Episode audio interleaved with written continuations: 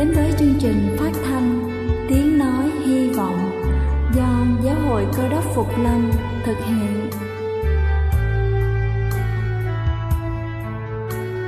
Kính thưa quý vị, Đức Chúa Giêsu trước khi Ngài về trời đã ban cho các môn đệ của Ngài một điều răn mới, đó là họ phải yêu thương nhau như chính tình yêu mà Ngài đã dành cho họ.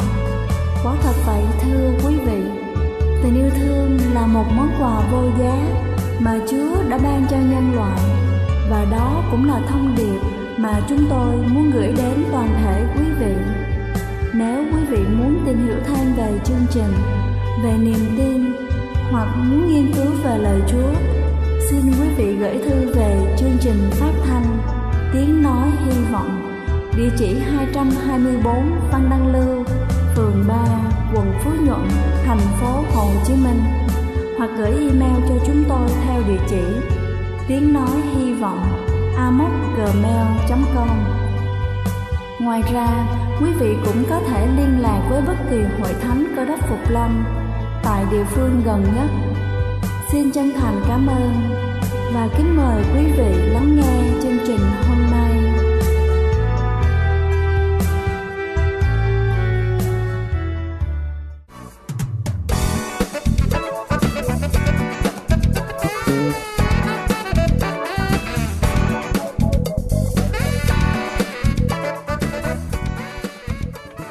Thân ái kính chào quý vị thính giả trên khắp cả nước. Chúc quý vị có một buổi sáng làm việc thật hiệu quả.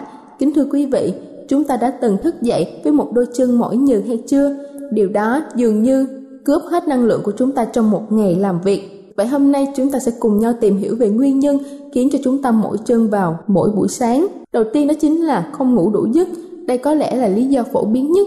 Cơ thể của chúng ta không có đủ thời gian để sửa chữa và hồi phục đầy đủ các thiệt hại gây ra cho mô và tế bào trong ngày. Thứ hai đó chính là không đủ oxy trong hệ thống tuần hoàn. Điều này có thể là vấn đề về hô hấp, chẳng hạn như là vấn đề về xương, dị ứng mũi, ngưng thở khi ngủ và nhiễm khuẩn đường hô hấp.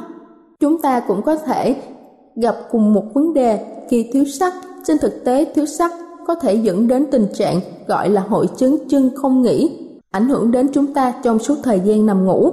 Thứ ba đó chính là giãn tĩnh mạch. Những tĩnh mạch bị tổn thương do giãn tĩnh mạch khiến khó bơm máu từ chân trở về tim. Các tĩnh mạch này phải làm việc nhiều hơn, thậm chí có thể dẫn đến tích tụ chất độc và máu trong một khu vực kém lưu thông của chân, gây ra cảm giác mỏi chân, đau nhức ở chân. Thứ tư đó chính là tuần hoàn máu kém. Ngồi ở bàn làm việc trong nhiều giờ liên tục có thể làm cho chúng ta hạn chế lưu thông máu đến chân.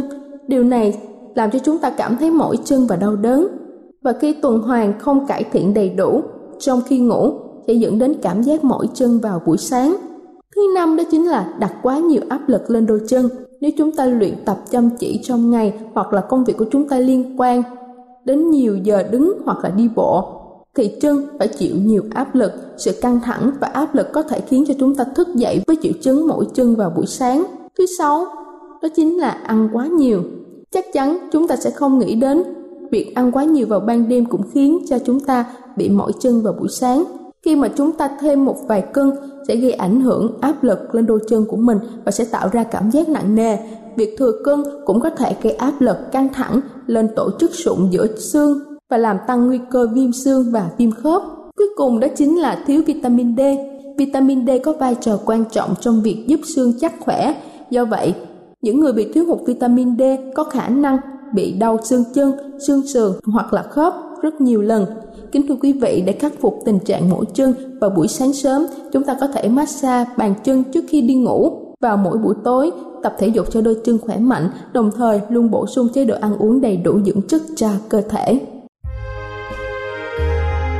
Đây là chương trình phát thanh Tiếng Nói Hy Vọng do Giáo hội Cơ đốc Phục Lâm thực hiện nếu quý vị muốn tìm hiểu về chương trình hay muốn nghiên cứu thêm về lời Chúa, xin quý vị gửi thư về chương trình phát thanh Tiếng Nói Hy Vọng, địa chỉ 224 Phan Đăng Lưu, phường 3, quận Phú Nhuận, thành phố Hồ Chí Minh hoặc gửi email cho chúng tôi theo địa chỉ tiếng nói hy vọng amoc.gmail.com Ngoài ra, quý vị cũng có thể liên lạc với bất kỳ hội thánh Cơ đốc Phục Lâm tại địa phương gần nhất. Xin chân thành cảm ơn và kính mời quý vị tiếp tục lắng nghe chương trình hôm nay.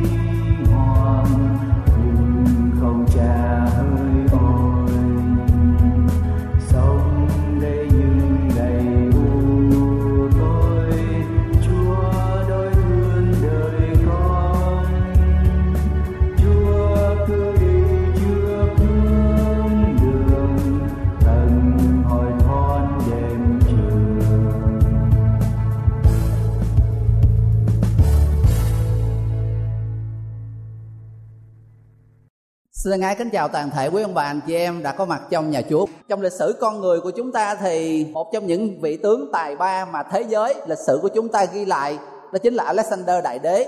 Ở cái tuổi 33 ông ta đã chinh phục toàn thể châu Âu và gần như là phần lớn cái thế giới của chúng ta thời bấy giờ.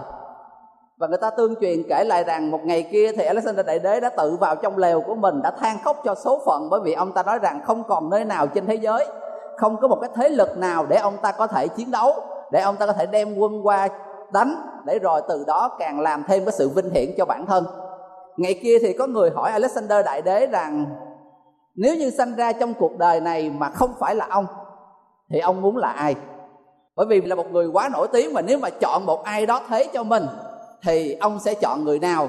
Và mọi người đều ngạc nhiên khi Alexander đại đế nói rằng, nếu như tôi sanh ra mà không phải là tôi thì tôi muốn làm triết gia Diogen triết gia Diogen là một người rất nổi tiếng, thời Alexander đại đế. Ông ta nổi tiếng về những cái sự dạy dỗ của mình, những cái triết lý mà ông ta đưa ra. Và quan trọng hơn hết là chẳng những ông ta dạy về những điều đó, mà ông ta sống bằng điều đó. Ông ta từ bỏ những cuộc sống ở trong thành phố, ở trong những ngôi nhà bình thường. Ông ta sống trong những cái nơi gọi là điêu tàn, trong những cái nơi mà rách rưới trong những cái nơi mà, gọi là, không thể nào thê thảm hơn nữa. Và ông ta nói rằng khi mà nhìn cuộc đời từ cái góc độ này, tôi đã thấy rằng mọi thứ sẽ trở nên tốt đẹp hơn. Một ngày nọ thì Alexander Đại Đế đi tới thăm Diogen. Từ xa xa, Diogen đã thấy Alexander Đại Đế đi tới. Thế là ông ta đi vào trong cái góc, cái nơi mà tạm bợ và bẩn thỉu mình đang ở và ông ta môi ra một cái bịch đầy những cái vật dụng ở trong đó và ông ta tìm kiếm cái gì ở trong đó. Alexander Đại Đế liền tới và hỏi rằng, ông đang tìm cái gì vậy? Thì ông ta nói rằng, tôi đi tìm một cái điều mà tìm hoài không thấy. Alexander Đại Đế liền hỏi rằng, ông đang tìm cái gì mà ông không tìm thấy? Và lúc này thì Diogen đưa lên một cái khúc xương và ông ta nói rằng, tôi đi tìm cái sự khác biệt giữa xương của ba của ông là một người rất nổi tiếng và xương của những người nô lệ. Ý ông ta cho biết rằng, một trong những điều sanh ra trên cuộc đời này, mình có thể vĩ đại tới cỡ nào, mình có thể thành đạt được bao nhiêu thứ trong cuộc đời này, nhưng khi mình qua đời thì mình cũng bình thường như bao nhiêu người khác. Alexander Đại Đế là một vị dũng tướng thời bấy giờ chinh phục cả thế giới. Nhưng mà khi cha ông chết thì giữa cái xương của cha ông và xương của những người nô lệ thấp hèn nhất tất cả đều giống như nhau. Kinh Thánh sách truyền đạo một trong những con người khôn ngoan nhất ở trên thế giới của chúng ta đã viết lại cho chúng ta một cái điều tương tự như vậy. Mọi sự xảy đến cho mọi người như nhau, người công bình hay là kẻ hung ác, người thiện hay là kẻ có tội, cả thảy đều đồng hướng một số phận, rồi họ đi về cùng kẻ chết. Vua Salomon đã khẳng định một trong những cái điều mà tuy đau buồn nhưng mà con người chúng ta phải chấp nhận đó chính là mọi người sanh ra trên cuộc đời này sớm muộn gì thì mình cũng phải chết ở trong đây ghi rằng người giàu có chết người nghèo hèn chết người công bình chết người ác chết nói tóm lại rằng tất cả mọi người ở trên cuộc đời này không thể nào thoát khỏi được một trong những cái quy luật mà gọi là đã được kiểm định và đã được khẳng định đối với thế giới của chúng ta ngày hôm qua, hôm nay và cho đến đời đời. Đó chính là cái quy luật sanh lão bệnh tử. Chúng ta có mặt ở trên cuộc đời này có nghĩa rằng một ngày nào đó mình cũng sẽ ra đi như bao nhiêu người khác và cái chết đến với tất cả mọi người đều giống nhau. Sách Thi Thiên đoạn 90 câu số 10 Tuổi tác của chúng tôi đến được 70 Còn nếu mạnh khỏe thì đến 80 Môi xe một trong những tôi tớ vĩ đại khác của Đức Chúa Trời, Ông ta đã cho biết cái khoảng thời gian trung bình mà mỗi một người trong chúng ta Có mặt ở trên cuộc đời này, Mình biết một ngày nào đó, khi mà mình càng gần tới cái cột mốc mà môi xe đã cho biết rằng trung bình một người bình thường thì khoảng 70 tuổi, còn người nào biết cách gìn giữ, biết cách sinh sống, biết cách làm mọi thứ thì có thể kéo dài thêm cái tuổi của mình thêm được 10 năm nữa. Và nếu mạnh khỏe thì đến 80 và sau khi nêu ra cái quy luật này, Môi-se cũng đã nhắc nhở chúng ta trong câu số 12 cầu xin Chúa dạy chúng tôi biết đếm các ngày chúng tôi. Còn rất nhiều câu kinh thánh khác nữa cho chúng ta biết về cái sự ngắn ngủi ở trên cuộc đời này. Mình sanh ra sống những năm ngắn ngủi trong cuộc đời, và rồi một ngày nào đó, tất cả mọi người chúng ta tuy không hẹn nhau, nhưng rồi tất cả đều sẽ đi tới cái nơi cuối con đường của mình. Đây là một trong những cái tin mà có thể nói rằng rất là tệ một trong những điều mà không ai trong chúng ta muốn nghe, dù rằng mình biết rằng sớm muộn gì nó cũng sẽ xảy đến trong cuộc đời của mình. Còn cái gì có thể tệ hơn như vậy hay không? Còn một cái tin nào có thể tệ hơn trong cuộc đời này là biết rằng mình sanh ra rồi dù gì đi chăng nữa muốn hay không muốn gì, mình cũng đều phải chết hay không? Kinh thánh cho chúng ta biết được rằng thậm chí nó còn.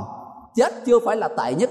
Sống những năm ngắn ngủi trong cuộc đời này chưa phải là tệ, có thứ còn tệ hơn như vậy nữa. Đó chính là tuy rằng mình sống ngắn ngủi trong cuộc đời này nhưng mà rất nhiều người trong cuộc đời này họ sống trong cái sự khổ sở, sống trong cái sự sợ hãi, sống trong cái sự đau đớn. Mình đã sống ít năm mà những năm đó lại không phải là những năm trọn vẹn, không phải là những năm vui thỏa, không phải là những năm bình an ở trong cuộc đời này.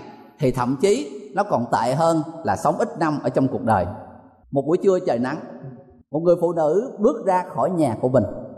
Bà ngó đằng trước, bà ngó đằng sau để bà coi coi có ai bóng dáng của người nào hay không và khi thấy rằng không có bất kỳ một người nào hết, bà liền vội vàng chạy ra khỏi nhà. Và ở phía xa tận kia, bà tới một cái giếng nước. Người phụ nữ này, bà có một cái quá khứ, và kể cả bà có một cái hiện tại, không có lấy làm tốt đẹp gì cho lắm. Do đó mà thường thường thì ở trong cái thời của bà, ở trong cái khu vực đó, người ta phải đi lấy nước để mà người ta sinh sống hàng ngày. Và thường thường người ta sẽ lấy nước vào cái lúc sáng sớm, khi mà mặt trời chưa có mọc lên, hoặc là lúc mà hoàng hôn, khi mà những cái nắng gây gắt của ban ngày nó đã tắt liệm họ mới lấy nước trong hai cái giờ đó thôi. Không ai đi lấy nước vào lúc 12 giờ trưa. Nhưng mà vì cái đời sống của bà cái quá khứ cũng như cái hiện tại của bà do đó mà bà không muốn bất kỳ một người nào thấy mình ở trên đường để rồi người ta sẽ bàn tán người ta sẽ nói về cuộc đời của bà. Và bà chọn cái thời điểm đảm bảo rằng sẽ không có người nào để mà có thể nhìn thấy bà và có thể nói thêm bất kỳ một cái điều gì về cuộc đời của bà tưởng rằng ngày hôm đó sẽ là một ngày như bao nhiêu ngày khác bà vội vàng chạy tới cái nơi mà bà cần phải đến. Nhưng mà khi bà tới tới đó, bà sững sờ cái thấy rằng có một người đàn ông đang ngồi sẵn ở ngay cái giếng. Người phụ nữ giờ phút này thì có hai sự lựa chọn. Nếu mà bà đi về để bà tránh mặt ông ta thì lại không có nước xài. Do đó mà bà quyết định rằng thôi kệ, mình cứ nhanh chóng tới đó, mình lấy vội nước rồi mình sẽ vội vàng chạy về nhà của mình.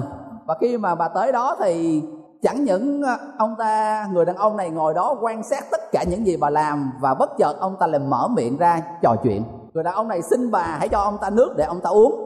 Và từ đó đã dẫn đến cái câu chuyện giữa người đàn bà Samari và Đức Chúa Giêsu. Sau khi trò chuyện qua trò chuyện lại một hồi thì Đức Chúa Giêsu đã cho bà biết ở trong sách Giăng đoạn 4 câu số 13 và câu số 14 Phàm ai uống nước này vẫn còn khát mãi, Nhưng uống nước ta sẽ cho thì chẳng hề khát nữa. Nước ta cho sẽ thành một mạch nước trong người đó, Văng ra cho đến sự sống đời đời. Khi Đức Chúa Giêsu nói những cái lời này, người đàn bà Samari này, lòng bà chưa bao giờ thấy được cái niềm vui như vậy. Khi nghe Đức Chúa Giêsu nói như vậy, bà liền ước ao và nói với Chúa rằng, xin Chúa hãy cho tôi ngay cái nước đó, tôi đang cần cái nước đó. Thật ra cái nan đề của người phụ nữ không phải là bà cần nước mà bà muốn tránh đi cái sự xấu hổ của cuộc đời của mình. Và muốn rằng phải chi có một cái thứ nước nào đó mà mình lấy một lần mà mình đủ xài cho tới suốt cuộc đời của mình, để khỏi bao giờ phải bước chân ra khỏi nhà nữa, để khỏi bao giờ phải nghe ai nói bất kỳ một cái điều gì về cuộc đời của mình nữa. Bà khao khát có được một cái như vậy. Và nhiều người trong chúng ta ở trong cuộc đời của mình mình vẫn thấy thiếu vắng một cái gì đó. Chúng ta tìm kiếm một cái điều gì để có thể đem lại cho chúng ta cái sự thỏa mãn ở trong cuộc đời của mình. Đức Chúa Giêsu ngài đã nêu ra lý do tại sao mà ngài đã đến thế giới này. Đương nhiên chúng ta đã nghe nói về tình yêu thương của Chúa, nói về tình yêu thương bao la của Đức Chúa Trời. Ngài đã sẵn sàng hy sinh con một của Ngài đến thế giới này để gánh thay tội lỗi của chúng ta. Lẽ ra sanh ra trong cuộc đời này và phạm tội thì tất cả mọi người chúng ta đều phải trả giá bằng sự chết đời đời. Nhưng mà vì tình yêu thương của Đức Chúa Trời dành cho con người, chúng ta mới tránh được cái chết đời đời đó và chúng ta có thể tìm được sự cứu rỗi ở trong Đức Chúa Giêsu nhưng mà đó không phải là lý do duy nhất mà Đức Chúa Giêsu đến với thế giới này. Ở trong sách Tin lành Giăng Giăng đoạn 10 câu số 10 Đức Chúa Giêsu đã nói rằng kẻ trộm chỉ đến để cướp giết và hủy diệt còn ta đã đến hầu cho chiên được sự sống và được sự sống dư dật. Đức Chúa Giêsu đã nói rằng bên cạnh cái việc mà đem lại sự cứu rỗi cho chúng ta, cái mục đích của Ngài đến đó là Ngài muốn cho chúng ta trong những năm tháng ngắn ngủi trong cuộc đời này, tuy rằng mình sẽ sống mình biết rồi một ngày nào đó theo những cái quy luật kia mình cũng sẽ chết. Nhưng ít ra một điều là chúng ta sẽ được sống và ít ra là sẽ sống một cái cuộc sống dư dật theo đúng cái sự ban cho từ Đức Chúa Trời ban cho con người của chúng ta. Đó là lý do tại sao mà Đức Chúa Giêsu đã đến với thế giới của chúng ta. Nếu mà chúng ta đọc kỹ ở trong bốn sách Tin lành Matthew, Mark, Luca và Giăng có ba cái lời hứa đặc biệt mà tôi gửi đến cho quý ông bà anh chị em ở trong buổi tối hôm nay ba điều mà tuy rằng nó rất là ngắn ngủi, nhiều lúc mình đọc thoáng qua mình không thấy được điều này, nhưng tôi muốn cho chúng ta cùng nhau phân tích, mình sẽ thấy rõ ràng hơn. Sách Matthew đoạn 9 kể về một trong những cái phép lạ của Đức Chúa Giêsu một ngày như mọi ngày, khi ngài đang giảng đạo, người ta đem những người bệnh tật tới với Chúa. Và có một người bệnh bại, ông ta đã không thể đi lại được. Những người bạn của ông ta liền đem ông ta tới gặp Đức Chúa Giêsu với hy vọng rằng ngài sẽ chữa lành cho nhưng mà khi họ đi tới thì toàn bộ căn nhà đều đã kín người. Không có cách gì để họ đưa cái người bại này vào gặp Đức Chúa Giêsu và cuối cùng họ quyết định rằng chỉ có một cách, đó là họ chồng cái người này lên mái nhà và dỡ mái nhà ra và thòng ngay đúng cái chỗ mà Đức Chúa Giêsu đang ngồi. Và khi gặp Đức Chúa Giêsu thấy cái cảnh đó, ngài đã phán ở trong sách Matthew đoạn 9 câu số 2 hỡi con, hãy vững lòng, tội lỗi con đã được tha chúng ta lưu ý trong đây rằng đây là điều duy nhất mà chỉ có sách Matthew ghi lại cái chữ này. Ba cái chữ hãy vững lòng ở trong đây. Thật ra theo như cái nghĩa mà tiếng Hy Lạp nghĩa gốc ở đây ghi rằng hãy vui mừng, hãy yên tâm đi, bởi vì tội lỗi của con đã được tha. Các sách mát Luca và Giăng chỉ ghi cái vế còn lại đó chính là tội lỗi con đã được tha, nhưng lại không có ghi ba cái chữ hãy vững lòng ở trong đây. Đây là cái lời khích lệ, cái lời an ủi đầu tiên mà Đức Chúa Giêsu ban cho chúng ta.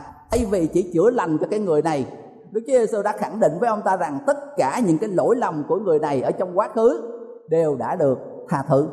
Đây chính là một trong những lý do mà nhiều người trong cuộc đời của chúng ta mình không có được cái sự trọn vẹn ở trong cuộc đời của mình. Nhiều người đã trải qua cuộc đời này sống trong cái sự dằn vặt, sống trong cái sự mặc cảm của tội lỗi. Những cái gì mà chúng ta đã làm ở trong quá khứ và chính những cái điều đó đã khiến cho cuộc sống hiện tại của chúng ta ngày hôm nay mình không có thể nào sống trọn vẹn được mình sống trong cái sự lo âu. Mình không biết rằng một ngày nào đó, những cái gì mình đã làm, những cái gì mình đã cố gắng chôn giấu sẽ bị phát hiện và nhiều người sẽ thấy, sẽ biết được tất cả những gì mà chúng ta đã từng làm. Có một ngôi đền rất là nổi tiếng ở bên nhật với cái tên là yochogi. Và hàng năm thì à, người ta có một cái nghi lễ rất là đặc biệt ở phía sau cái ngôi đền này.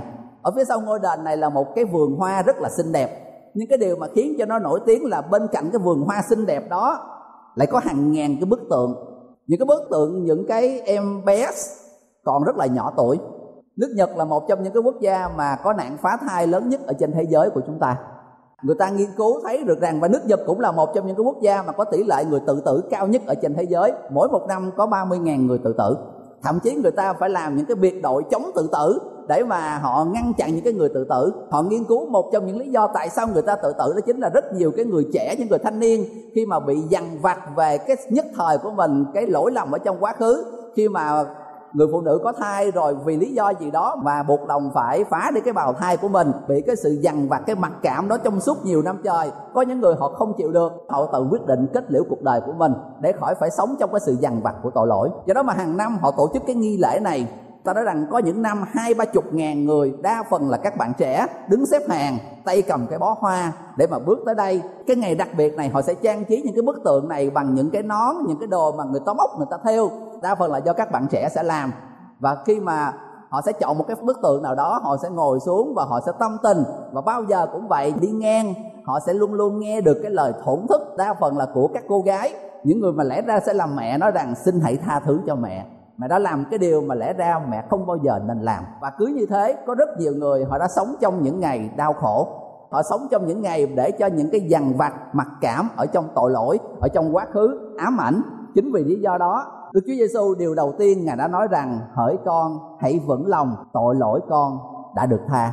Cái lời hứa này không phải chỉ dành cho cái người bị bại. Cái lời an ủi này dành cho tất cả mọi người trong chúng ta. Điều đầu tiên mà Đức Chúa Giêsu đã khẳng định, đó chính là tất cả những gì chúng ta đã làm ở trong quá khứ, cho dù nó có xấu xa như thế nào, cho dù nó có tội lỗi như thế nào, cho dù nó có đen tối như thế nào, đức chúa trời sẵn sàng tha thứ cho chúng ta tất cả những điều đó nếu như chúng ta biết ăn năn, nếu như chúng ta xưng tội cùng chúa và từ bỏ tất cả những điều đó trong cuộc đời của mình cho đó mà đừng để cho cuộc đời của chúng ta thêm một ngày nào nữa sống trong cái sự dằn vặt, mặc cảm của tội lỗi. Lời mời gọi của kinh thánh, đó chính là có một tình yêu thương, có một sự tha thứ dành cho chúng ta. Hỡi con, hãy vững lòng.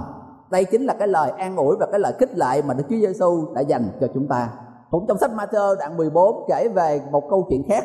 Sau khi Đức Chúa Giêsu làm cái phép lạ mà được cả bốn sách tinh lành viết lại về việc ngài hóa năm cái bánh và hai con cá ra cho hơn năm ngàn người ăn. Khi mà Đức Chúa Giêsu tiễn đàn dân đông đi về, ngài đã cho các môn đồ của ngài đi xuống thuyền trước để đi qua bờ bên kia. Còn ngài ở lại, ngài nói lời chia tay với cái đàn dân đông như vậy. Và sau khi mà Đức Chúa Giêsu xong xuôi hết tất cả mọi thứ, thì trời đã quá nửa khuya, các môn đồ họ đang chèo thuyền. Và từ xa xa họ thấy một cái bóng người đi chập chờn ở trên mặt biển như vậy các môn đồ, một cái sự sợ hãi đã lâm vào trong tâm hồn của họ. Và tất cả mọi người đều rất là hoảng hốt bởi vì họ nhìn thấy cái cảnh mà chưa bao giờ họ thấy được. Đó chính là một cái bóng người đang đi lờ đờ ở trên mặt nước như vậy. Và trong cái sự sợ hãi của họ, Đức Chúa Giêsu đã phán rằng, hỡi con, các ngươi hãy yên lòng, ấy là ta đây, đừng sợ. Đây là cái lời khích lệ, cái lời an ủi thứ hai từ trong kinh thánh của chúng ta. Bốn sách tin lành viết lại, đó chính là hãy yên lòng hãy vững lòng, hãy yên lòng, hãy vui mừng, hãy yên tâm đi, đừng sợ. Đây là tất cả những gì mà đức chúa giêsu đã nêu ra cái thông điệp cho chúng ta. Ấy là ta đây, đừng sợ. Giữa cái cơn khủng hoảng của các môn đồ, giữa lúc mà họ bối rối, họ lo lắng về tất cả những gì đang diễn ra xung quanh mình, đức chúa giêsu đã đem lại cho họ cái lời khích lệ, cái lời an ủi. Đây cũng chính là những gì mà đức chúa trời cũng sẵn sàng ban cho chúng ta ngày hôm nay chúng ta chưa bao giờ sống trong một cái thế giới mà nó đầy những cái sự bất an như thế giới mà chúng ta đang sống ngày hôm nay. Mỗi một ngày nếu chúng ta mở tất cả những cái tin tức ở trên ờ, TV trong radio, tất cả những tờ báo mà chúng ta đọc, mình sẽ thấy rằng sự khủng bố ở chỗ nơi này, thiên tai, dịch lệ, chiến tranh, đói kém, rất nhiều thứ. Những thứ này nó đang diễn ra hàng ngày và mỗi ngày nó đều dồn dập cái tính chất của nó càng lúc càng trở nên nguy hiểm hơn và dồn dập hơn, cấp bách hơn. Đây là cái thế giới mà chúng ta đang sinh sống. Và trong cái thế giới như vậy, giữa bao nhiêu sự khủng hoảng đang lâm xung quanh chúng ta, Đức Chúa Giêsu cũng cho chúng ta cái lời an ủi, cái lời hứa như Ngài đã ban cho các môn đồ trong cái đêm tối mà họ đầy dẫy sự sợ hãi như vậy. Đó chính là các ngươi hãy yên lòng, ấy là ta đây, đừng sợ. Đức Chúa Giêsu nói với các môn đồ của Ngài rằng, nếu như có cái sự hiện diện của Chúa ở cùng họ không có gì mà họ phải sợ. Đây cũng chính là điều mà chúng ta cần phải ghi nhớ khi chúng ta rơi vào tất cả những cái sự nguy hiểm, những cái sự bất an đang bủa vây xung quanh chúng ta. Ngay giữa cái lúc cơn khủng hoảng và bối rối của cuộc đời, đó chính là các ngươi hãy yên lòng. Ấy là ta đây, đừng sợ. Cái buổi tối thứ năm cuối cùng giữa Đức Chúa Giêsu và các môn đồ của Ngài. Suốt ba năm rưỡi thì họ đã cùng ăn chung với Chúa, cùng sống chung với Chúa và cùng đã đi theo với Ngài suốt mọi chặng hành trình tất cả những phép lạ Đức Chúa Giêsu làm họ đã đều chứng kiến. Tất cả những gì mà Ngài đã dạy cần phải dạy Ngài đều đã dạy cho các môn đồ của Ngài. Và Đức Chúa Giêsu biết được rằng đêm nay sẽ là cái đêm cuối cùng giữa Ngài và các môn đồ của mình. Ngài biết được rằng chẳng bao lâu nữa Ngài sẽ trở về trời và Ngài sẽ giao lại cho họ toàn bộ cái chương trình cứu rỗi, cái sứ mạng đem tin lành rao giảng ra cho khắp mọi người trên thế giới cho các môn đồ của Ngài. Sách tin lành văn từ đoạn 13 trở đi cho tới đoạn 17 đó chính là cái lời dặn dò cuối cùng của Đức Chúa Giêsu đối với các môn đồ của Ngài ngay trong cái giờ phút cuối cùng của Chúa ở trên thế giới của chúng ta trước khi Ngài chịu thọ hình. Và sau khi nói rất là nhiều điều khác nhau ở trong sách tin lành Giăng đoạn 16 câu số 33, Đức Chúa Giêsu đã phán: Các ngươi sẽ có sự hoạn nạn trong thế gian, nhưng hãy cứ vững lòng, ta đã thắng thế gian rồi. Đức Chúa Giêsu nhìn trước được tương lai Ngài biết rằng những cái sự nguy hiểm, những cái hoạn nạn, những cái sự khó khăn, những cái chết chóc đang rình rập và chờ đợi các môn đồ của Ngài. Và điều quan trọng hơn đó chính là họ sẽ không có Ngài ở bên cạnh để mà bằng xương bằng thịt để rồi đem lại cho họ cái sự an ủi, cái sự động viên. Nhưng Đức Chúa Giêsu vẫn gửi cho họ cái lời động viên, cái lời khích lệ như hai lần trước, đó chính là các ngươi sẽ có sự hoạn nạn trong thế gian nhưng hãy cứ vững lòng Đức Chúa Giêsu đã nói với các môn đồ rằng không có gì phải sợ, bởi vì cái sự, cái điều mà quan trọng nhất mà mỗi người chúng ta phải sợ trong cuộc đời này. Người ta nói rằng kẻ thù lớn nhất của nhân loại đó chính là sự chết. Và Đức Chúa Giêsu cũng đã khẳng định rằng kể cả sự chết, kẻ thù lớn nhất của nhân loại của chúng ta, ngài cũng đã chiến thắng. Do đó mà chúng ta thấy rằng ba cái hoàn cảnh khác nhau, ba cái sự kiện khác nhau.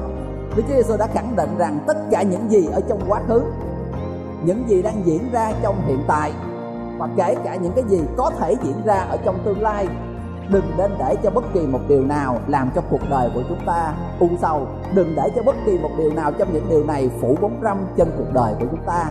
Ở cả ba trường hợp đó, Đức Chúa Giêsu chỉ hứa với các môn đồ của Ngài một lời hứa duy nhất, đó chính là các ngươi hãy cứ vững lòng.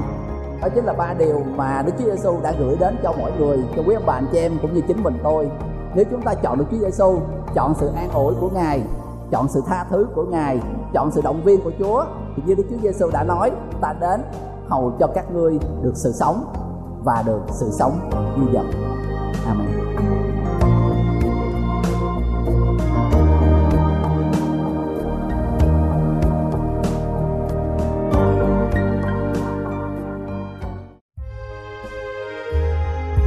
Đây là chương trình phát thanh Tiếng Nói Hy Vọng do Giáo hội Cơ đốc Phục Lâm thực hiện.